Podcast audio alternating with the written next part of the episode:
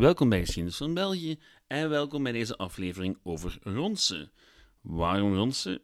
Wel, omdat die stad tot mijn eigen verbazing echt wel een fascinerende geschiedenis heeft. Meer zelfs, je kan er zowat de hele Belgische geschiedenis in terugvinden, als je maar goed zoekt. Bijgevolg heb ik het vandaag over Kelten, Romeinen, Germanen, een klooster, een heilige, een hoop keizers, koningen, hertogen en graven, de beeldenstorm, Calvinisme, de textielnijverheid en de taalgrens. Wat dat allemaal te maken heeft met Ronse, hoort u in deze aflevering van Geschiedenis van België.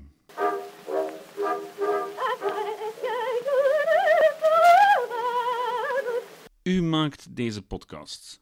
Allereerst door te luisteren natuurlijk, maar evengoed door uw mails. En in dit geval was het Jonas de Raad die me vroeg om een aflevering te wijden aan zijn thuisstad Ronse. En uh, wel, eerlijk toegegeven, ik twijfelde een beetje of ik wel een hele aflevering zou kunnen wijden aan Ronse. En die twijfel was na tien minuten onderzoek al volledig weg. Het begon al met de naam, Ronse. Ronse is een afleiding van Rodnake of Rodnas. Ik spreek het waarschijnlijk volledig verkeerd uit, maar dat is een naam met een Keltische oorsprong. Wat dus doet vermoeden dat de plaats een pre-Romeins verleden heeft. En het feit dat er twee versies van die naam bestaan, maakt het nog veel boeiender. Er is namelijk het eerder Germaanse Ronse en het eerder Romaanse René, oftewel vandaag de Nederlandstalige en de Franstalige naam. En dat zegt ook al heel veel over die stad. En daarbovenop besloot mijn vrouw dat we dringend nog eens uit Brussel moesten. En wel, ze zijn maar eens een dag naar Ronse gegaan. Wat echt buitengewoon boeiend was. Want jongens, is die stad een stuk interessanter dan ik oorspronkelijk dacht. Nu, sowieso een aanrader voor een daguitstap. Maar dit blijft een geschiedenispodcast en geen veredelde versie van Vlaanderen Vakantieland. Laten we dus hebben over die geschiedenis. Het verhaal van Ronse begint met nederzettingen in het Neolithicum en de Bronstijd. Van die in de Bronstijd werden zelfs een zeventiental grafheuvels gevonden, inclusief crematieresten. En zoals dat meestal gaat, streken op dezelfde plek uiteindelijk ook Romeinen neer. Maar goed, dat verhaal kent u al langer. Het is niet bijster veel anders dan dat van de rest van het land. Zij het dat Ronse net op de grens lag van het gebied waar de eerste golf Germanen zich zou vestigen in de vijfde eeuw. Vlak op wat later de taalgrens worden zou. En dat is een aspect, Ronse als grensstad, Ronse op de rand, dat nog vaak terugkomen zal. Nu goed, tijdens de middeleeuwen is het verhaal van Ronse redelijk gelijkaardig aan dat van een heleboel andere steden. U weet wel, langzaamaan gegroeid rond een kerkgemeenschap, zoals Sint-Truiden, Luik of Gent. In dit geval was het een klooster, gesticht door de heilige Amandus. Van een echte stad was echter eeuwenlang geen sprake. Eerder een groot gebied van bossen en akkers dat beheerd werd door het klooster en welke bisschop op dat moment de touwtjes in handen hield. En de aanwezigheid van enkele relieken zorgde ervoor dat pelgrims de lokale economie kwamen stimuleren. Wat eigenlijk zorgde voor het ontstaan van de stad, zoals we die kennen vandaag. Want de oudste gebouwen in de stad die kunnen allemaal hun wortels terugvinden in die oorspronkelijke gemeenschap die ontstond rond dat klooster. En rond de reliquieën die daar lagen. Goed, reliquieën dus. Dat brengt ons tot de heilige Hermes van Rome. De heilige wie? De heilige Hermes. Had ik ook nog nooit van gehoord. Niet de Griekse god Hermes, maar een vroeg-christelijke Romeinse martelaar. En zijn verhaal is nogal verwarrend en wel, er is weinig consensus vandaag de dag of de mens überhaupt wel bestaan heeft. Al is dat eigenlijk niet zo belangrijk voor ons, want het verhaal van Hermes speelt zich af in Rome. Hermes zou een belangrijke Romein geweest zijn die zich bekeerde tot het christendom en onmiddellijk gevangen werd gezet. En van achter de tralies zou hij de dochter van een van zijn wachters van een huidziekte genezen hebben. En ja, niet veel later zou hij dan terechtgesteld worden door de Romeinen. Redelijk vreemd allemaal en waarschijnlijk pure fictie, maar de figuur van Hermes werd vanaf de vierde eeuw wel al aanbeden in Italië. En vanaf de negende eeuw begonnen her en der lichaamsdelen van Hermes op te duiken. Reliquieën, weet u wel, niet heel ongebruikelijk in die periode, en dus reisde de heilige Hermes. Wel, niet zozeer de heilige Hermes, maar eerder lichaamsdelen van hem. Of vermeende lichaamsdelen van hem. Want zo ging dat nu eenmaal in die tijd. Salzburg, Bamberg, Spoleto en Aken claimden allemaal een stukje van de heilige Hermes in bezit te hebben. En het stukje van Aken belandde uiteindelijk in Ronsen, waar het opgeborgen werd in een crypte. Een crypte die je vandaag de dag nog altijd kan bezoeken. Nu, waarom is dat allemaal van belang voor de geschiedenis van Ronsen? Wel, niet alleen belanden de lichaamsdelen van de heilige Hermes in Ronsen tijdens de middeleeuwen, er ontstond ook het idee dat de aanbidding van de heilige Hermes tot de genezing van geesteszieken kon leiden. En met zo'n praktisch doel stroomden er jaarlijks aanbidders naar Ronsen om de heilige reliquieën te aanbidden. En ondertussen gaven ze ook een heleboel geld uit aan logement, aan eten, aan drinken enzovoort. En zo zou Ronsen langzaam maar zeker verder groeien, tot er zich uiteindelijk een nieuwe bron van inkomsten zou aanbieden die een nog veel grotere impact op de toekomst van de stad zou hebben. Het zorgde ook voor een vreemd soort anomalie. Want ja, die, die stad was eigenlijk ontstaan rond die heiligdommen. En dat was een apart stukje grondgebied, dat onder het gezag van de klerus stond. Maar daar rond was er nog grondgebied waar ook mensen op gebouwd hadden, wat technisch gezien niet onder die klerus viel. Dus het was een soort van heel vreemd geval, waarbij de eerste stadskern van Ronsen hun eigen klein dingetje was, en daar rond de rest van de stad ontstond. Wat voor problemen zorgde natuurlijk, want het religieuze deel, de zogeheten vrijheid, en de rest van de stad en de streek, ja, die vielen niet onder dezelfde wet. En bij gevolg had je dus altijd een heleboel conflicten tussen de verschillende gezaghebbers en hun werknemers. Nu goed, uiteindelijk zou die vrijheid steeds verder afbrokkelen tot de restanten werden afgeschaft na de Franse Revolutie. Maar tot op de dag van vandaag kennen enkele van de mooiste en oudste gebouwen van Ronsen hun oorsprong in de vrijheid. Goed, nu... Het belangrijkste deel van hedendaags Ronsen viel onder meer seculiere heerschappij, al durfde die heerser af en toe wel eens wisselen. Op politiek vlak kwam Ronsen na het uiteenvallen van het Frankische Rijk van Karel de Grote uiteindelijk, na heel wat krijgsgeweld, in het graafschap Vlaanderen te liggen. En door een nogal ingewikkeld gedoe met voogdijschappen en ondervoogdij kwam Ronsen uiteindelijk in handen van haar eigen heren. En die gaven de stad, in twaalf veertig, een stadskeure. U weet wel, een stadskeure, het recht om zichzelf een stad te noemen, om zichzelf te besturen, eventueel ook om muren op te trekken. Voor heel veel steden in hedendaags België was de toekenning van een middeleeuwse stadskeure het begin van het bestaan als echte stad en niet enkel een groot uitgevallen dorp. twaalf veertig was in vergelijking met anderen relatief laat, maar zeker niet uitzonderlijk voor een kleinere Vlaamse of Brabantse stad. Nu betekent de positie van Ronsen natuurlijk, u weet wel, taalgrens en zo, dat het niet zo vanzelfsprekend was dat die stad tot het graafschap Vlaanderen zou behoren. Verre van. En goed, die taalgrens als eigenlijke wettelijke lijn is een recent fenomeen en daar kan je veel over discussiëren. Maar er was altijd een soort van denkbeeldige lijn, waar aan de ene kant meer mensen woonden die Nederlands spraken, of een of andere voorganger van die taal, en aan de andere kant waar meer mensen Frans spraken of Waals. Dus die lijn was er altijd, al wisselden ze en was ze helemaal niet zo sterk bepaald als vandaag de dag. Ronsen lijkt bijna altijd vlak op of vlak naast die lijn gelegen te hebben. Tijdens de middeleeuwen bijvoorbeeld kwam het vaak tot een conflict tussen de graafschappen Henegouwen en Vlaanderen over wie er nu de echte baas was over Ronsen.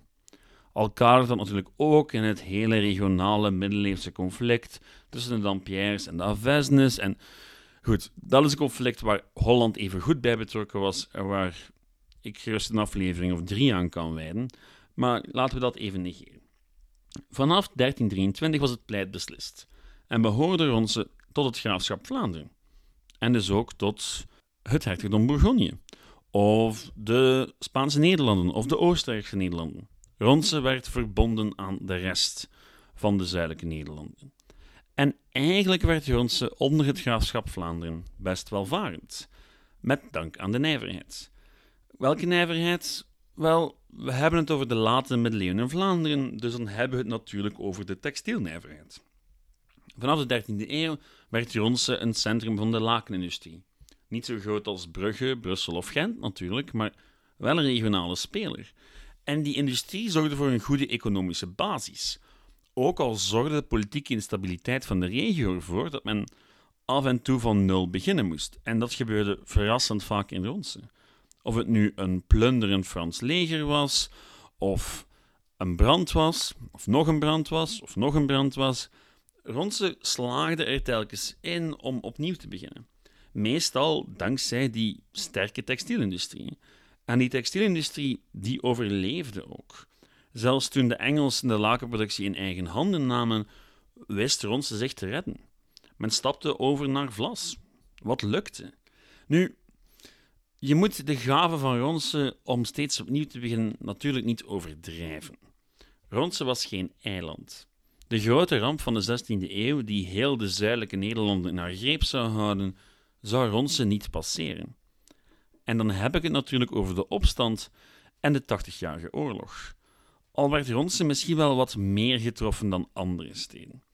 Niet zozeer door het krijgsgeweld, maar door de economische en demografische gevolgen. Demografisch, oftewel bevolkingsaantal.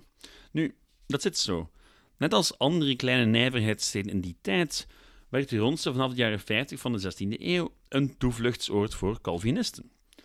En die nieuwe religieuze stroming, die nog hardleerser was dan gewone protestanten, ja, die vond hun welkome thuis in Ronse. En bij gevolg ging de beeldenstorm niet zomaar aan de stad voorbij.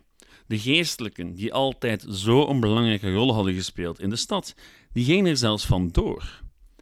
En voor Ronse aan zich was dat, was dat niet zo erg, maar het verhaal stopt natuurlijk niet met de beeldenstorm.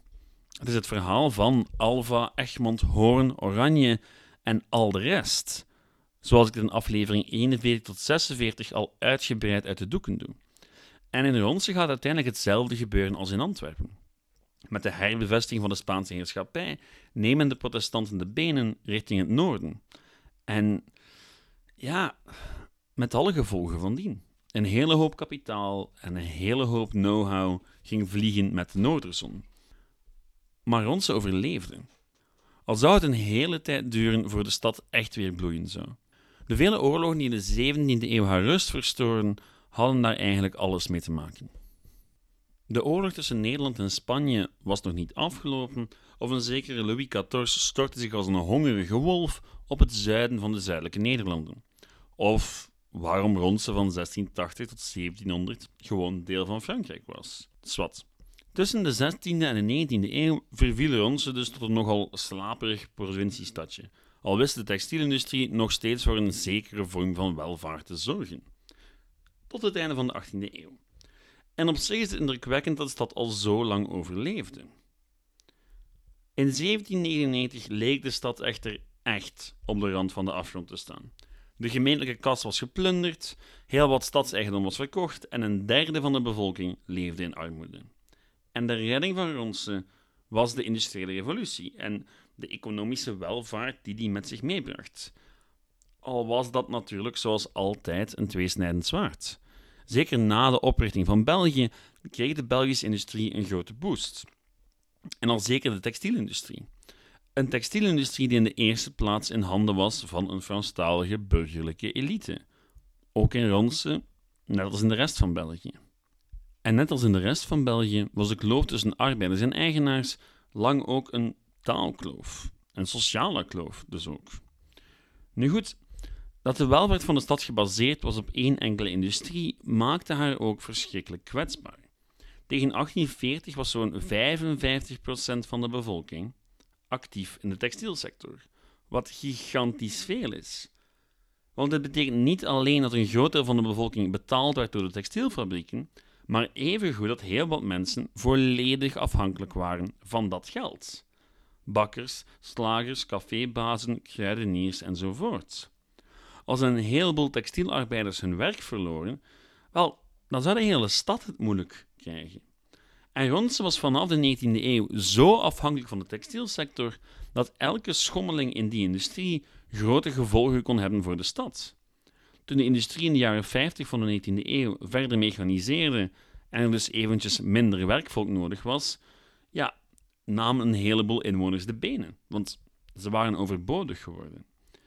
Een van de beste voorbeelden van hoe groot de impact van die sector wel was, zijn de troebelen van vier maart achttien zesentachtig. De troebelen van de Ronse. Jawel. Op vier maart achttien zesentachtig werd de stad ondergedompeld in gewelddadige rellen. En dat had alles te maken met een technologische ontwikkeling in de textielindustrie. Een zekere chemicus genaamd Graevitz, of zoiets, was erin geslaagd om het verven een stuk makkelijker en effectiever te maken. En hij had de rechten op zijn formule verkocht aan enkele bedrijven.